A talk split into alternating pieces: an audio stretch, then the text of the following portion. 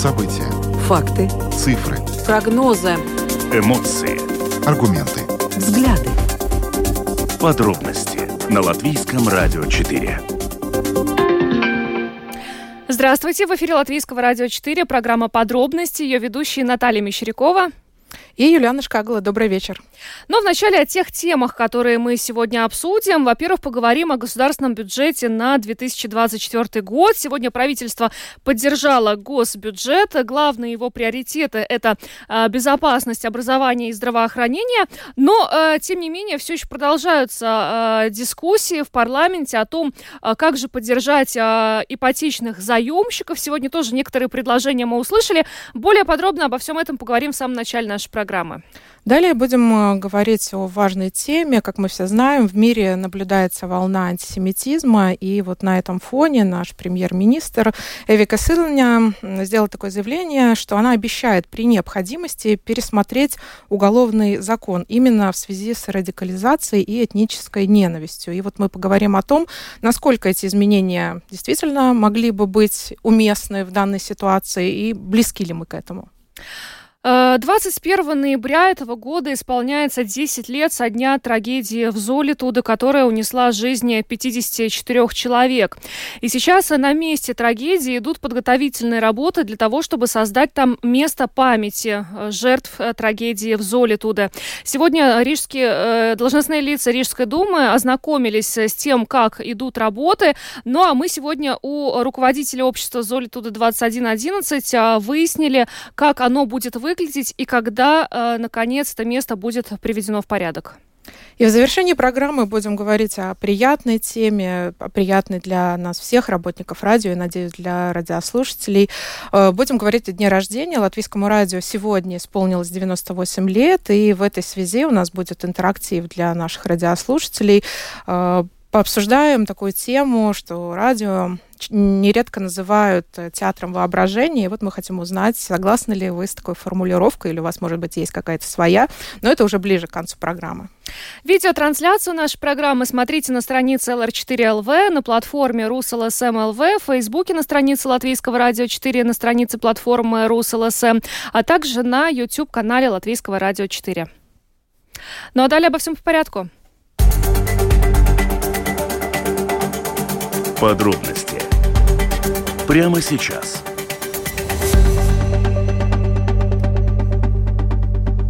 Итак, говорим о бюджете нашей страны на две тысячи двадцать четвёртый год. Сегодня правительство поддержало государственный бюджет. На этой неделе, в конце недели, ожидается, что ну, традиционно министр финансов отнесет портфель госбюджета в Сейм на утверждение. Что же, что же он понесет? Да, понесет он, ну, во-первых, три главных приоритета да, в конкретных да, сегодня обозначили. Суммах. Да, это, во-первых, конечно же, внутренняя и внешняя безопасность, образование и здравоохранение.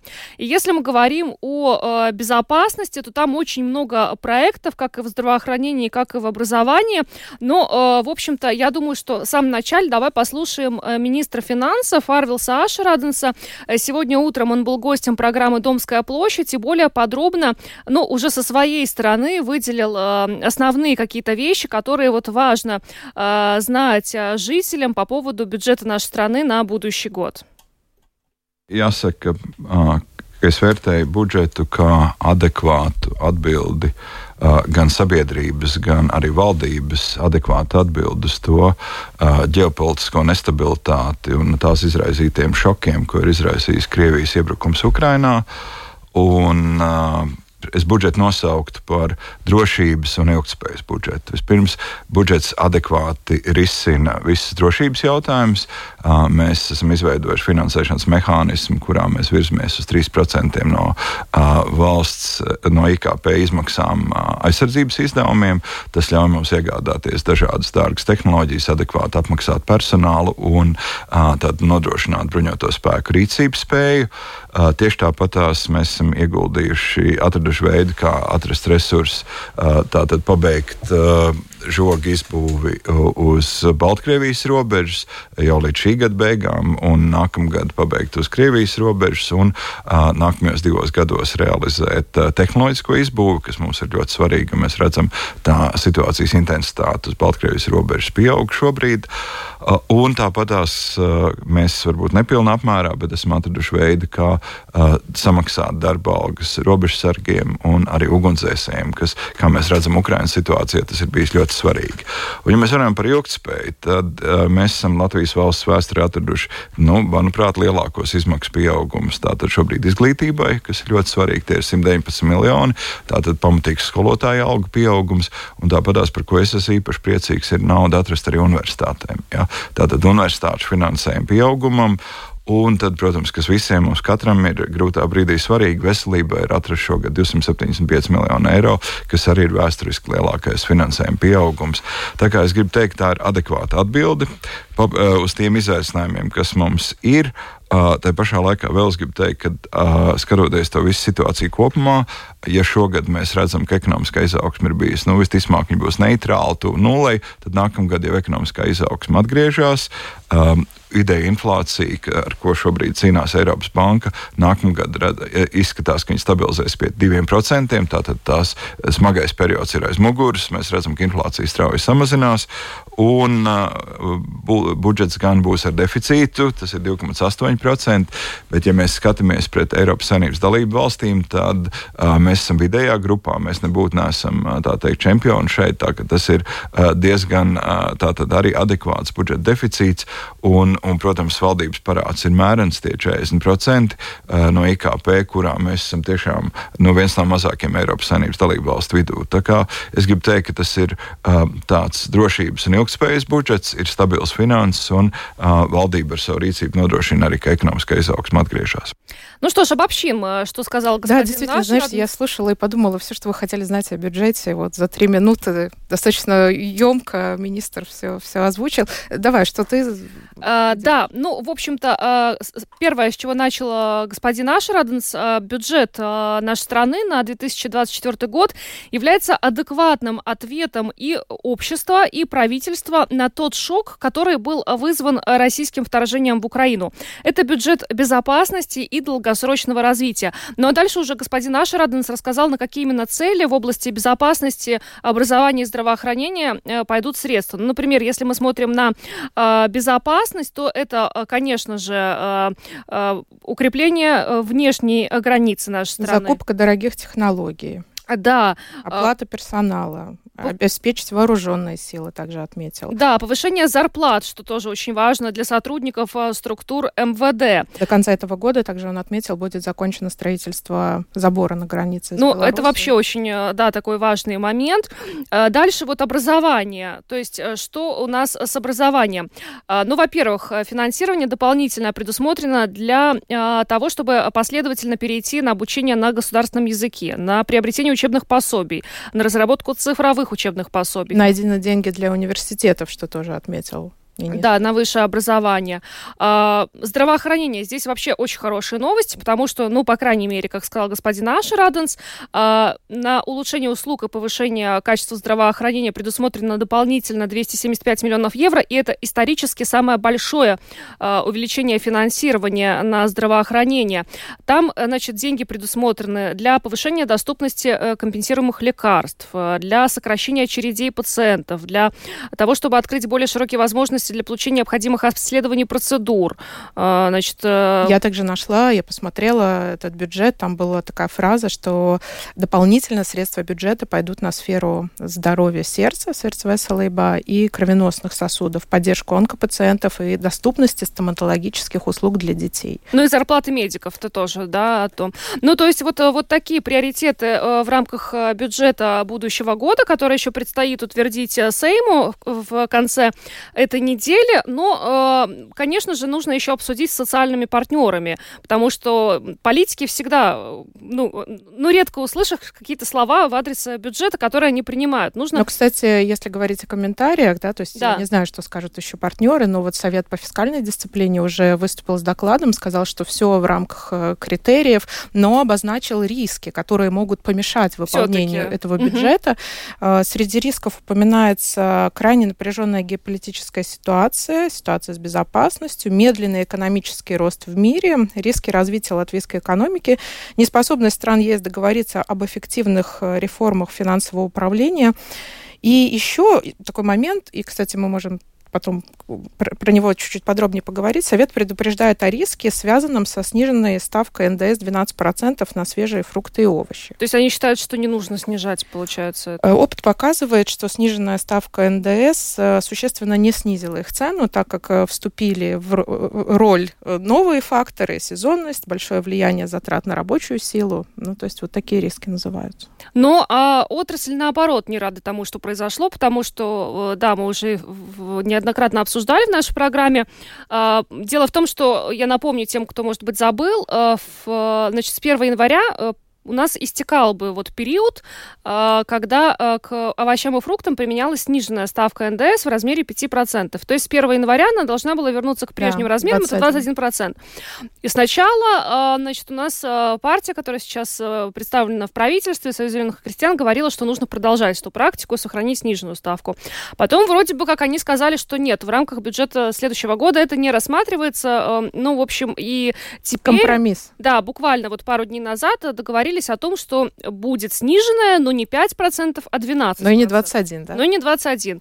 Но... Ну, еще о процентах, да, мы тоже сегодня будем говорить. Да, ипотечный кредит. Это сейчас головная боль, и это такой вот спор, пока не прекращающийся между политиками да. и банками. Банки, с одной стороны, свою правду говорят, у политиков вроде свои аргументы, действительно, вроде как все в защиту потребителей, но есть свои подводные камни, действительно, слушаешь одних, других. Ну, вот у нас, сколько решает. Высказывались представители вот банковского сектора, да, они все-таки считают, что э, эта поддержка, которую государство должно, ну, собирается оказать, она все-таки должна быть более целевой, потому что, ну, предоставлять ее всем нет необходимости. Ну вот, да, про это как раз-таки сегодня и был да. момент, что планируется поддержать получателей ипотечных кредитов, чей платеж банку превышает двадцать процентов доходов. Но там речь не идет о семьях с детьми, ну, то есть все еще в плане разработки, но есть какие-то свои у- условия.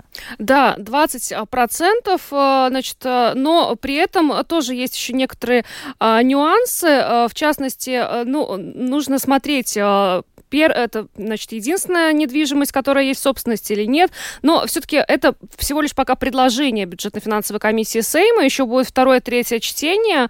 Посмотрим, как это все будет выглядеть в, в конечном результате. Но вот наш коллега, финансовый обозреватель Латвийского радио четыре, Ольга Князевна, очень следит за этим процессом. И сегодня вот в программе «Домская площадь», послушав как раз, что говорил министр Арвил Ашераденс на эту тему, он тоже высказывался на На, на тему ипотечных кредитов, она немножко так обобщила и, и, и, значит, рассказала, что, собственно, сейчас происходит вот с этим решением. Давайте послушаем.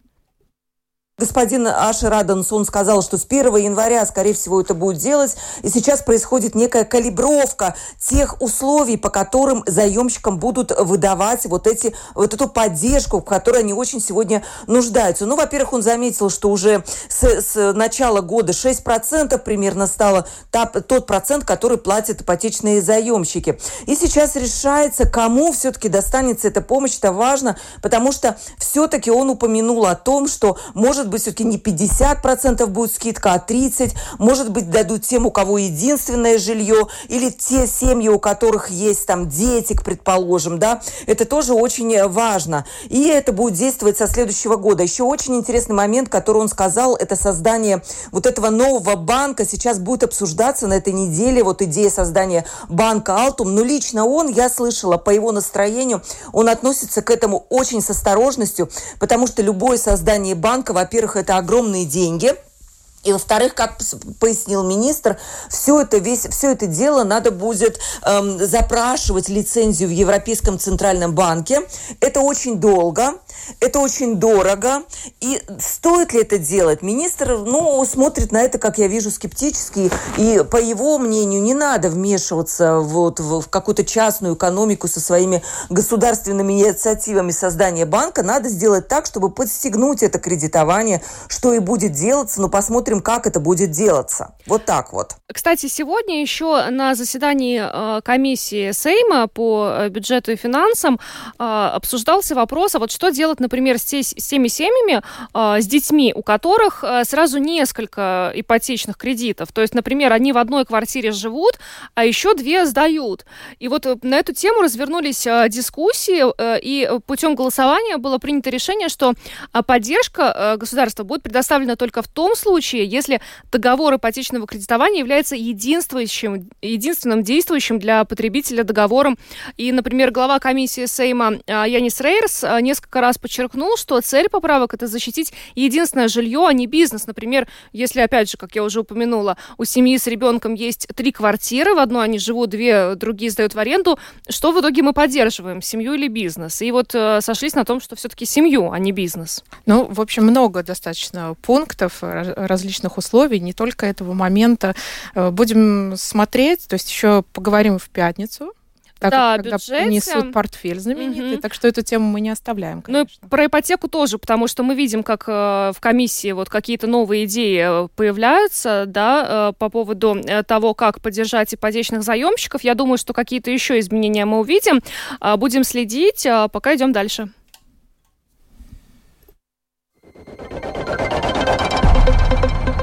Самые важные темы дня. Подробности.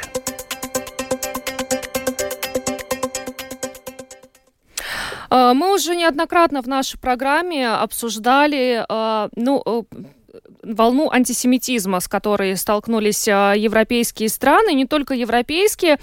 Все это результат конфликта, который сейчас мы наблюдаем на Ближнем Востоке. Мы вот недавно тоже обсуждали случай в университете Страдыня, когда студенты обменивались угрозами, в том числе, и там уже служба государственной безопасности будет разбираться с этим. Но важно, чтобы ничего подобного, вот того, что мы видим, например, в других странах, не произошло, конечно же, в нашей это, стране. Это, конечно, очень важно, и действительно не хочется этого допустить, но, тем не менее, такая, такой фон, он всегда рождает какие-то новые предложения или, по крайней мере, реакции. И вот такая была со стороны премьер-министра Латвии Эвики Силини, которая сообщила, что при необходимости можно было бы, и она даже обещает это сделать, пересмотреть уголовный закон. Именно вот в связи с радикализацией и вот такой этнической ненавистью. Ну, мы сегодня обратились к председателю юридической комиссии Сейма Андрею Юдину для того, чтобы выслушать его мнение, есть ли, на его взгляд, сейчас необходимость пересматривать уголовный закон. Или такой необходимости нет, потому что он как раз вот и нацелен на все то, о чем сейчас говорят в Европе, да, вот эта вот волна этнической ненависти. И господин Юдин нам это прокомментировал. Давайте послушаем. Премьер-министр Эвика Силиня сказала, что в случае необходимости можно будет пересмотреть уголовный закон в связи с радикализацией и этнической ненавистью. Мы видим сейчас, что в некоторых странах Европы волна антисемитизма в связи с тем, что происходит на Ближнем Востоке. Кроме того, недавно был случай в университете Страдыня, когда студенты получали э, угрозы в связи с тем, что происходит на Ближнем Востоке. В связи с этим вопрос. На данный момент, вот с вашей С точки зрения, наш уголовный закон предусматривает порядок действий, чтобы, возможно, не допустить того, что мы видим в некоторых других странах Европы, когда, ну, волна антисемитизма уже переходит просто все границы? Уголовный закон предусматривает ответственность. И у нас есть статьи, которые ответственность предусматривают и за разжигание розни, и за насилие, и за угрозу насилием. Я думаю, что в сообщении премьера ключевые слова были «в случае необходимости можно будет пересмотреть». Я не вижу такой необходимости на сегодняшний момент, потому что статьи есть, ответственность предусмотрена. Ну а что касается э, механизмов, как э, можно идентифицировать все такие случаи, потому что в интернете это не всегда, не всегда слишком уж просто. Вот, вот эти механизмы, как вам кажется, у нас с ними, ну, все в порядке или нет, или есть над чем работать? Но это не вопрос уголовного закона. В уголовном законе есть ответственность. Написано, за какое деяние, какая ответственность. И В данном случае я не, не вижу необходимости менять эти нормы в связи с событиями, которые происходят за рубежом. Говоря о расследовании, естественно, расследовании правонарушений нужно собирать доказательства, и с, скажем так, действиями в интернете, с различными публикациями всегда были проблемы. То есть установить лицо, которое совершает эти действия, идентифицировать, собрать доказательства. Да, действительно, это всегда было сложно, но мы здесь не можем упростить и сказать, что если кто-то написал набор букв, значит, будет уголовная ответственность. В любом случае нужно доказывать преступное деяние. Как бы вы вообще оценили, есть ли риск в Латвии действительно радикализации общества? Вот мы, мы последнее, что видели, это в соседней России, те события, которые происходили в Дагестане. И вот как раз Янис Сарц говорил о том, что, скорее всего, это последствия радикализации общества. Нет ли, на ваш взгляд, в Латвии таких рисков? Я не вижу рисков того, чтобы что-то подобное, что происходило, скажем, в аэропорту Махачкалы или в других городах, может произойти в Латвии. С другой стороны, ну, не будем, скажем так, испытывать иллюзию по поводу того, что все переполнены любви к ближнему. То есть понятно, что есть нетолерантность, есть неприязнь, есть очень острые, скажем, заявления, особенно такие анонимные, которые действительно не способствуют сплочению общества. То есть проблема у нас есть, но говорить о риске того, что кто-то выйдет на улицу и будет совершать акты вандализма, насилия по каким-то признакам, я таких рисков не наблюдаю, не вижу. Но главное, что люди должны понимать, что любые проявления этнической ненависти, все это сейчас предусмотрено уголовным законом, и за это предусмотрена ответственность. То есть ничего подобного себе позволять здесь нельзя. Вы понимаете, мы всегда говорили, и повторяю, и я буду повторять, говорить о том, что свобода слова не означает, что она абсолютно неограничена, и что когда кто-то разжигает рознь, то, сославшись на свободу слова, его освободят от ответственности. То есть каждый должен подходить ответственно к своим заявлениям и должен понимать, что, призывая к насилию в отношении каких-то групп лиц, скажем, позволяя себе высказывания, которые провоцируют конфликты, человек рискует быть привлеченным к уголовной ответственности. Это сегодня существует, и это, эти нормы не новые, они есть. При каких обстоятельствах, на ваш взгляд, может возникнуть та самая необходимость пересмотреть уголовный закон? Вы знаете, я затрудняюсь комментировать это заявление, в том смысле, что, ну, понятно, ситуация может меняться, но я, мне не было возможности с премьером обсудить это заявление, я такой необходимости не вижу. Я, ну, скажем так, я это воспринимаю как общего э, рода заявление о том, что если необходимо, то мы готовы ужесточать ответственность, но...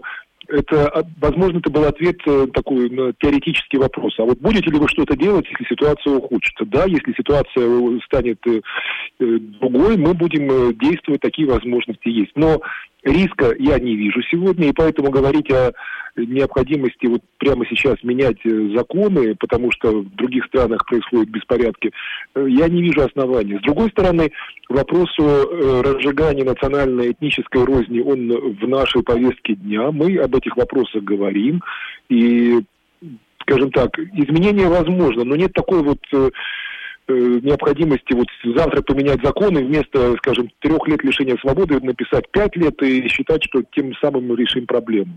То есть здесь вопросы другие существуют. Например, полиция нам говорила о том, что в случае таких малозначительных э, деяний, э, когда речь идет об административной ответственности, ну, нет там уголовного э, правонарушения, э, они не могут получить информацию, потому что деяние не настолько серьезно, чтобы разглашать информацию об авторе. Вот об этой проблеме нужно говорить, и нужно думать, как ее решать.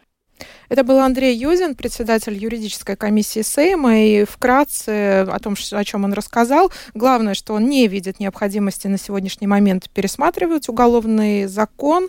Э, говорили о случаях идентифицирования, такое разжигание розни, говорят, что установить лицо, совершающее такие поступки, сложно. Да, в нашем обществе есть неприязнь, нетолерантность, какие-то анонимные заявления, но рисков актов вандализма или насилия нет. Еще важно, такой подчеркнул Юдин в этом интервью, что свобода слова не означает неограниченность. Это очень важно, некоторые об этом забывают да. частенько. Но абсолютно точно у нас не, не, не произойдет того, что мы наблюдали в аэропорту Махачкалы, да, ну, то есть у нас общество не радикализировано, к счастью. К счастью. А, да. Ну что ж, идем дальше, поговорим о э, месте памяти Золитудской трагедии. Самые важные темы дня. Подробности. Будем говорить о том, что на месте трагедии Золитуде планируется построить и разбить, точнее, такое место памятное, называется оно «Сад памяти». Это будет такой целый комплекс с деревьями, архитектурными какими-то элементами. И вот начинается потихонечку расчищать то место, убирается стоянка, которая сейчас там стоит. В общем, все идет к тому, чтобы это место приобрело тот вид, о котором уже давно мечтает и общество Золитуде двадцать один одиннадцать, и, конечно, родственники погибших. Тем более, что двадцать первого ноября исполнится уже десять лет со дня трагедии в Золитуде, когда погибли пятьдесят четыре человека.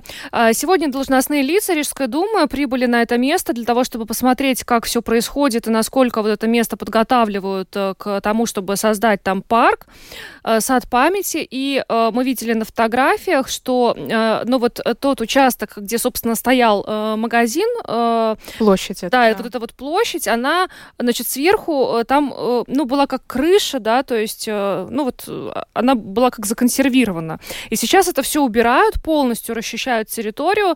Но по эскизу выглядит очень красиво. Ты видела, да? Да, эскизы доступны. Они, в принципе, сейчас вот это место обнесено забором, где происходит вот эта подготовка.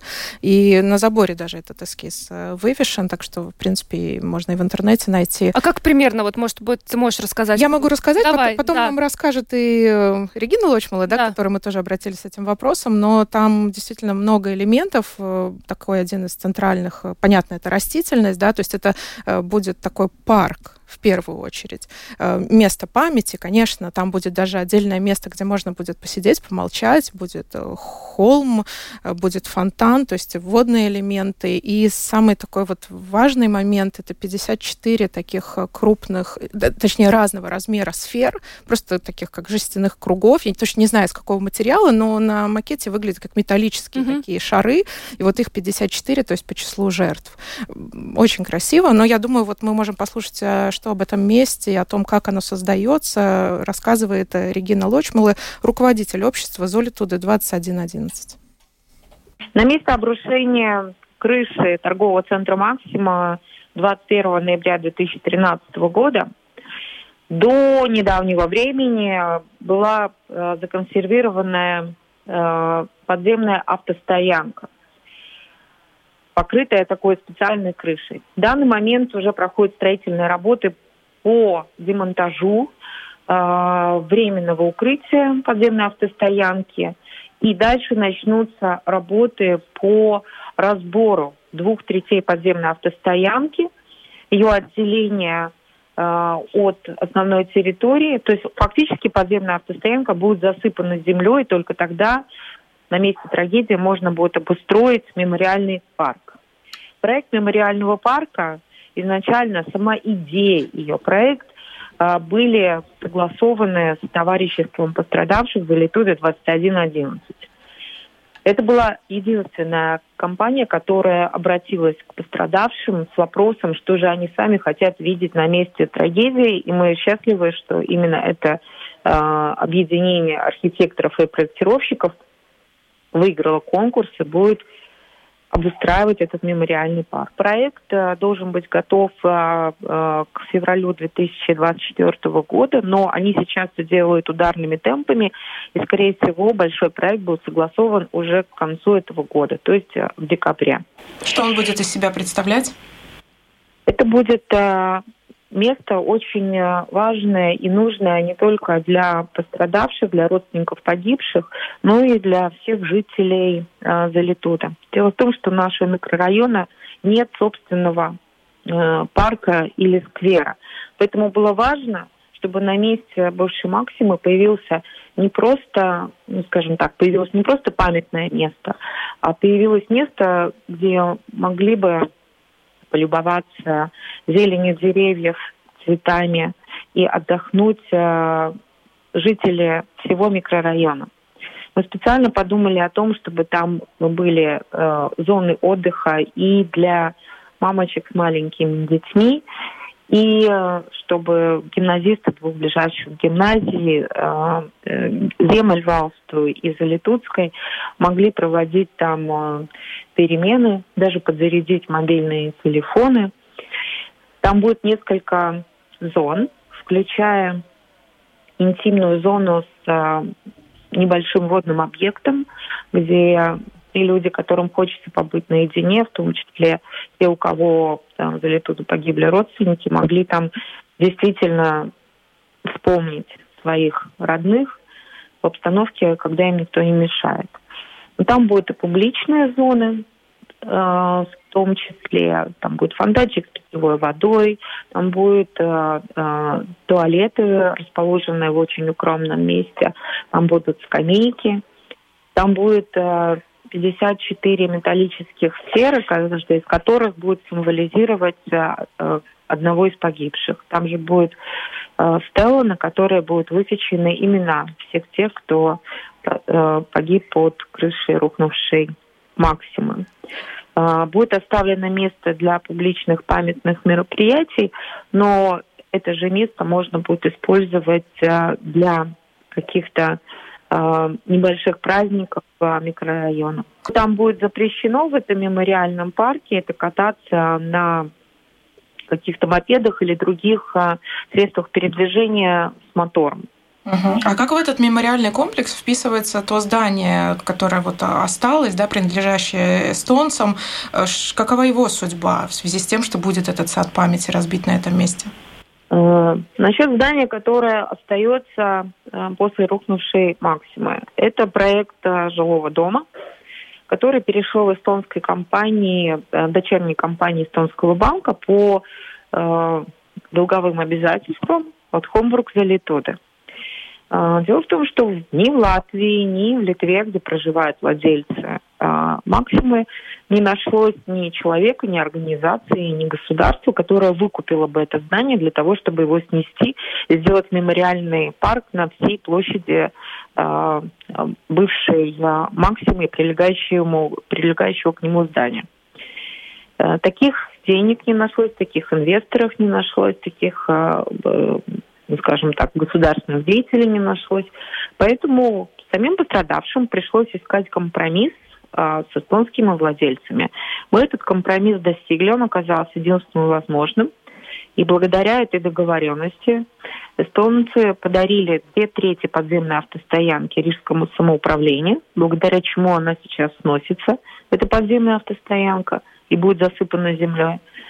И более того, у нас договоренность с эстонскими владельцами о том, что э, здание, которое будет достроено, оно, его фасад, обращенный к мемориальному парку, будет согласован визуально с мемориальным парком. Там не будет коммерческих объектов, там не будет никаких детских площадок, относящихся к самому зданию. Там будет минимальная подземная автостоянка, которая будет занимать одну треть от нынешней. Будут какие-то зеленые посадки, которые визуально будут вписываться в общий, скажем так, визуальный ряд парка памяти. Регина Лочмала, руководитель общества «Золитуде двадцать один одиннадцать», рассказала и о том э, месте, э, ну, где будет сад памяти жертв трагедии в Золитуде, и также о судьбе этого многоэтажного здания, которое там пустует вот уже десять лет. Важно отметить, вот Регина Лочмала сказала, когда будет завершен проект в следующем году, но вообще сам сад памяти планируется открыть только в двадцать пятом году. То есть к десятилетию трагедии это нет, вообще невозможно. Нет, да. Нет. Угу. Это все только вот начинается сейчас.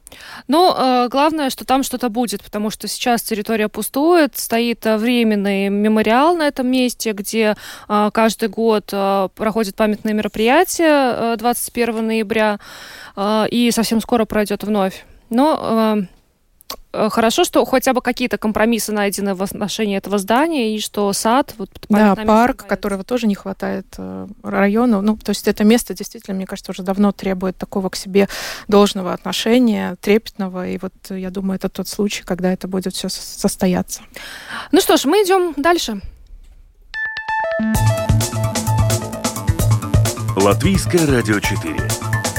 Подробности.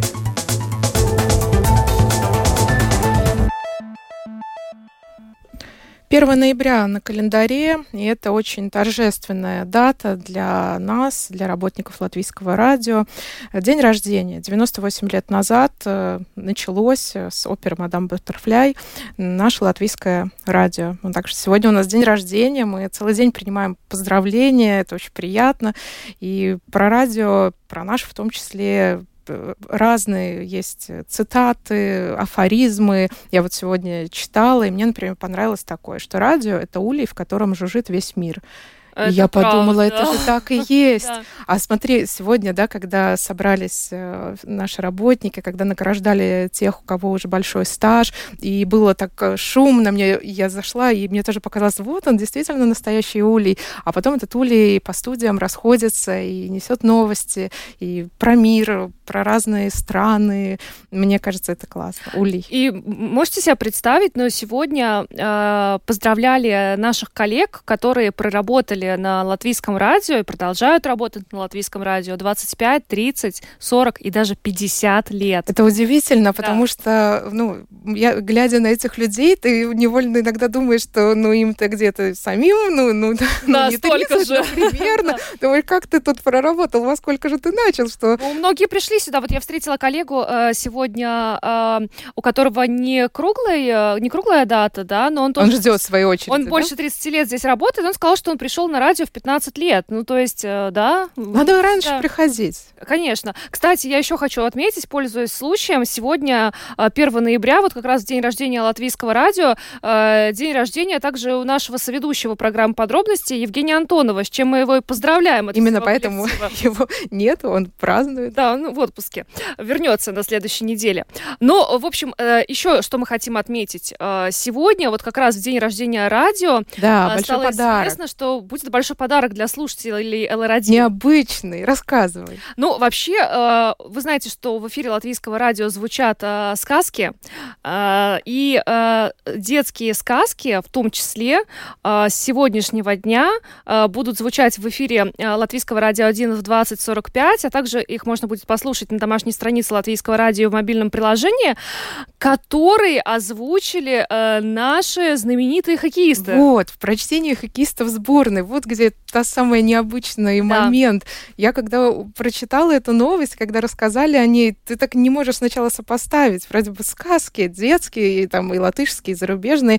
С другой стороны, наши хоккеисты, да, брутальные, которые лед. Вот бородатые дядьки. Да, Гаспар Даугавиньш, да. кстати, вот тоже зачитывал. И не только он, и Родри... Родригаблс, и Артур Шилов, и Хари Виттол. Тренер, да. Я думаю, всегда, я думаю, можно включить. Я не знаю, в какой день он будет. Я предлагаю каждый день с первого ноября сегодняшнего дня по шестнадцатого ноября в двадцать сорок пять на Латвийском радио один. Подключайтесь обязательно, слушайте сказки. И на ночь полезно, и наших хоккеистов послушайте. И они тоже рассказывали в интервью, по крайней мере, Каспар Даугавиньш, что для него это был такой необычный опыт. Ну, но, но он читал так же, как читает своим дочкам. Говорит, что играть в хоккей сложнее, но зачитывать сказки тоже сложно. То есть посмотреть, как это все получилось, мне кажется, послушать, точнее, это было бы интересно всем. Знаете, о чем мы сегодня с вами хотим поговорить? Ну, радио, во-первых, это... то место, ну, где мы должны, вот слушая, например, какую, ту или иную программу, э, представлять. Ну, мы, может быть, не должны, мы волей-неволей все равно представляем, например, как выглядят ведущие, да, э, как выглядят гости. Э, или, например, когда вот наши коллеги путешествуют, да, и, и ты волей-неволей все равно Конечно. представляешь, как выглядит это место. Особенно, да? Когда они описывают, да, я сразу вспоминаю э, Ольгу Гудис, которая делает программу «Непростая провинция», как она э, рассказывает все время, я захожу в такой-то дом, я вижу такую женщину, ко мне подходит находит там какой-то код, и ты, у тебя же в голове сразу рисуется эта картинка, у тебя абсолютная зарисовка этого места. И мне кажется, что для радио очень важен вот этот момент фантазии. Ни телевидение тебе его дать не может, тебе может это дать только радио, где ты сам с собой, ты вот можешь представить, как это. Не тебе дали на вот ладошки, да, на, да. смотри, как это. Ты можешь додумывать, можешь что-то представить. Это такое воображение, настоящий, да, театр. У нас есть радио, видеотрансляции, да, то есть мы можем теперь уже смотреть, и, и нам, наверное, проще представлять, как это все происходит, но тем не менее, конечно же, в основном это вот радиовещание, и мы сегодня с вами хотели на эту тему немножко поговорить. Согласны ли вы вообще с тем, что радио — это театр воображения? Вот, может быть, вы конкретными примерами поделитесь, как вы, ну, вместе с нами переживаете те или иные события, новости, путешествуете, вот как это вообще театр происходит? Воображения, тоже театр очень воображения. Хорошая такая формулировка того, что является собой радио. Я еще телефон прямого эфира напомню, шесть семь два два семь четыре четыре ноль, и можете писать нам на WhatsApp по телефону двадцать восемь ноль четыре ноль четыре двадцать четыре. Есть у нас уже звонки. Здравствуйте, слушаем вас. Добрый вечер. Ну, из личного опыта, я, ну, достаточно старый человек, что помнишь, Дмитрий Бружбин работал на вашем радио, как-то у него выиграл то ли кепку, то ли что. Я совершенно по-другому себе представлял. То есть вы, прежде всего, для нас это голос. И когда мы бываем иногда в шоке, когда смотрим, вот особенно часто легко вот, в прямом эфире, хоть фотографию в гугле найти. Да то же самое Роман Шпилёв тоже совершенно по-другому не представлялся, когда я видел, как он внешне а, выглядит. А как, а как И... вы его представляли? Можно мы передадим просто ему? Это не будет корректно, но, допустим, Дмитрия Бружбина я представлял совершенно по-другому, как такого вальяжного высокого мужчину, такого с черными волосами, там, не знаю, такая прическа, как это, то есть воображение всегда рисует, рисует через голос. Но это, наверное, из животного мира тянется по тембру голоса и так далее, и очень часто это не соответствует. И я надеюсь, что те, кто увидят своих любимых ведущих, они не будут разочарованы, да. Ну, то есть я радио — это театр воображения в вашем. Согласна. Так что комплименты всем, да. Спасибо. Да, спасибо. Спасибо. Так, еще у нас есть звонок. Здравствуйте, слушаем вас. Алло, добрый вечер. Добрый. Ну, во-первых, Юлиану Шкагло могу поздравить с тем, что я ее фанат. И именно когда она ведет программу подробности, ну, для меня полный кайф. Спасибо, мне а очень насчет... приятно, правда. Да, спасибо большое. И Жене Антонову передадите с днем рождения туда. Передадим а... обязательно. Ну, вы сейчас будете смеяться, но когда слушаешь Александра Алексеева, и когда еще не знаком с его внешностью, представляется человек в огромных очках телевизорах, сороковым, э, с лысиной обязательно, в солидном костюме. Захожу на эл эр четыре, смотрю фото. Фото растрепанного воробья внешности. Э, если можно, из личного. С пятерыми из ваших коллег я начинал двадцать девять лет назад, и они, слава богу, удержались в радиобизнесе, и Костя Рангс, и Юлия Михайловская, и Андрей Волков, Головырских, художник, как его когда-то называл, один из директоров радио, и Юлечка Петрик. Вот всем им привет от меня лично. Обязательно. Спасибо большое. Спасибо большое. Кстати, Андрей Волков прямо сейчас с нами в студии в одной находится. Мы его позвали. Андрей, привет. Так, еще принимаем звонки. Здравствуйте. Добрый день. Добрый. Я тоже вас поздравляю. Я очень слушаю Радио четыре. Это, я без него тоже не могу. Половина на половину. Латышский и ваш. И мне очень нравится. И передаю привет Юлиане и Евгению. Но мне очень нравится Александр, когда студия Александра.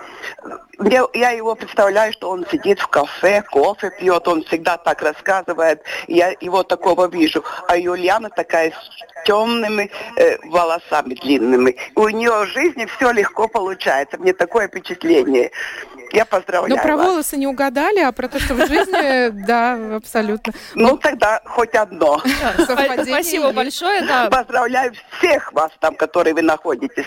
Очень интересная передача у вас, очень. И про путешествия, это вообще даже лучше, чем наши радио даже показывают, передают. Так что с праздником вас всех. Спасибо вам огромное за теплые слова. Да, вот с цветом волос.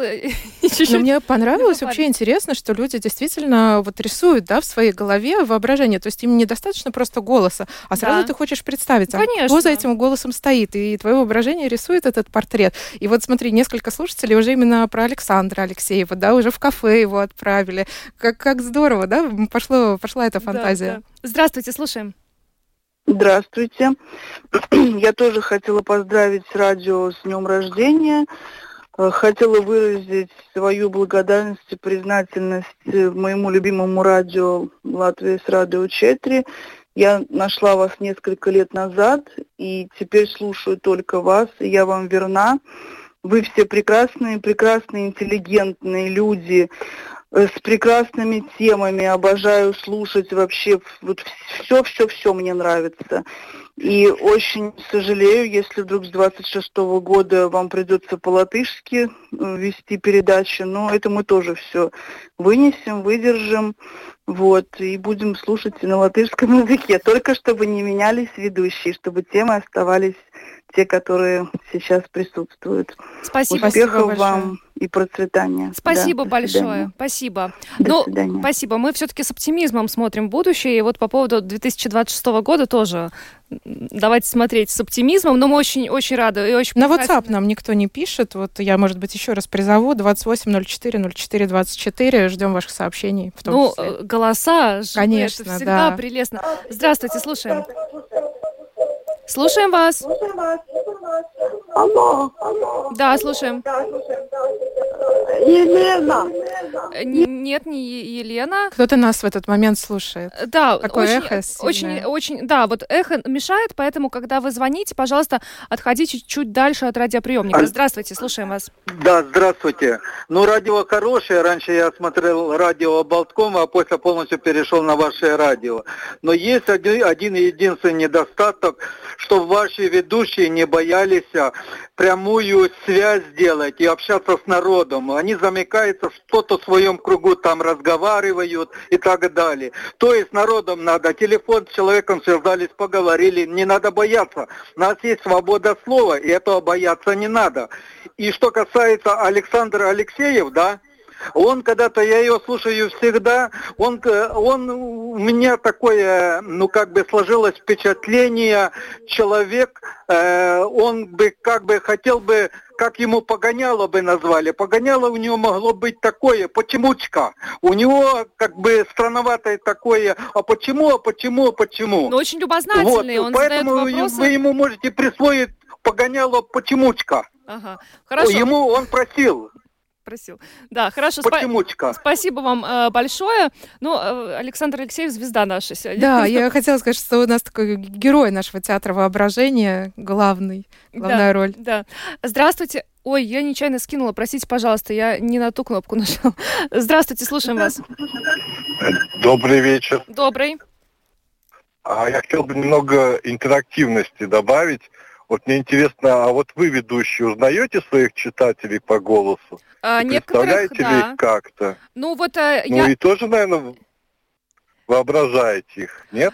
Ну, честно говоря, я, я по голосу узнаю, конечно, постоянных наших слушателей, да, но в эфире, на самом деле, нет особого времени для того, чтобы для вот представить, анализа, да, как, да. как выглядите. Вот если бы мы с вами общались каждый день там по сорок минут, по тридцать минут, я бы, наверное, представляла. А так очень как-то все это быстро происходит. Но вообще, да, вы хороший вопрос задали. Я, я теперь, наверное, буду над этим думать и представлять. Буду пытаться представлять, как выглядят наши слушатели, конечно. Спасибо. Спасибо. Спасибо вам за звонок. Еще один примем. Нам, к сожалению, нужно заканчивать уже скоро программу. Здравствуйте, слушаем вас. Добрый вечер. Добрый. Ну, во-первых, большое поздравляю вас с техпраздником. Мне нравятся абсолютно все ваши программы. Очень интересные и очень хорошие. Телевидение для меня, конечно, не очень подходит, потому что я инвалид по зрению. А радио, это я как... Вы начинаете работу... И заканчивает, я выключаю. Большое-большое спасибо всем. Желаю всем здоровья и долголетия. И, чтобы, и желательно, чтобы на русском языке, дай Бог вам помощи, чтобы вы работали так дальше. Еще долго-долго-долго. Спасибо вам большое. Спасибо большое. И спасибо. Вот э, одно сообщение нам пришло, да. Очень приятное. Мы с мужем фанаты радио «Домская площадь». Ну вот. Нам напросились так, на комплимент. Да, нам, нам так, на самом деле, приятно. Вот все, что мы сегодня услышали очень. От вас, это, это бесценно, на самом деле. Спасибо вам большое за добрые слова. Спасибо, и, что позвонили, все это рассказали. Да, и спасибо за поздравления, и спасибо за пожелания. И, конечно, интересно, вот как слушатели визуализируют, да, ведущих. И надо Алексееву обязательно передать. В кафе его отправить. Да, но я все-таки не получила ответ на вопрос, как вот каким представляли Романа Шмелева. Интересно было бы узнать. Ну, ну вот теперь не узнаем. А, и напомним, да, что в двадцать сорок пять еще сказки. Да, вот это тоже такой подарок. Обязательно подключайтесь и услышите, как они звучат в прочтении наших кейсов. На этом завершаем. С вами были Наталья Мещерякова и Юлиана Шкагло. Звукооператор Андрей Волков, видеооператор Даниэль Йов. Спасибо всем большое и до завтра. Хорошего вечера.